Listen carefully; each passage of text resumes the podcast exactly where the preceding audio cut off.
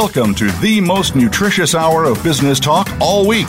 This is Coffee Break with Game Changers, presented by SAP. Happy New Year to our listeners all around the world. It is Wednesday, January 9, 2019. So if your number one business wish over the holidays and now here in January, starting a new year, is you want to know what does 2019 hold for your company, your industry, your career, the world, we've got the next best thing.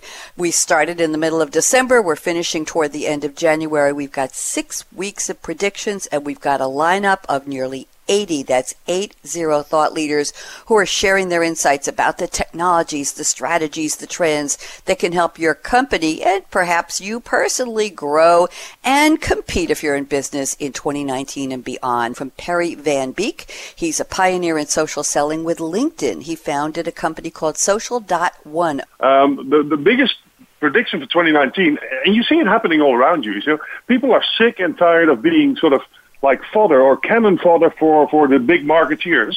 Uh, and they want more personalization. They want to be treated as a person, not as a number.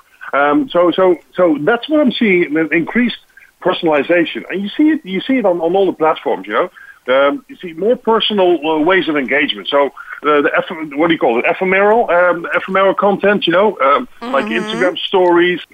You can you can build your own empire now quite easily. You know, and you don't need need a hundred or a million followers.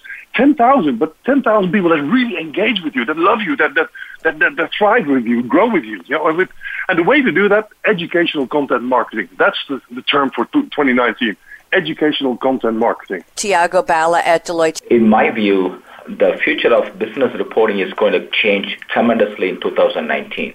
So there's going to be a huge shift in how reports are being created in the future in 2019. Is humans are going to be more of insight generators, but not just a report builders. You're going to see more intelligent, interactive, and real-time reports. As we move into 2019, robotic process automation or RPA and artificial intelligence going to gain a large foothold on reporting. Five years ago, it was luxury, but now it's a mandatory. Nicholas Woodall. My prediction is the race to watch in 2019 is between education and technology we talk a lot about the tech trends, but I think we don't talk enough about the learning curve that people are going to have to go through to effectively use the technology going forward. Let me contextualize this quickly. If skill building doesn't catch up with the rate of technological progress, we estimate that the G20 economies could lose up to $11.5 trillion in cumulative GDP growth in the next 10 years.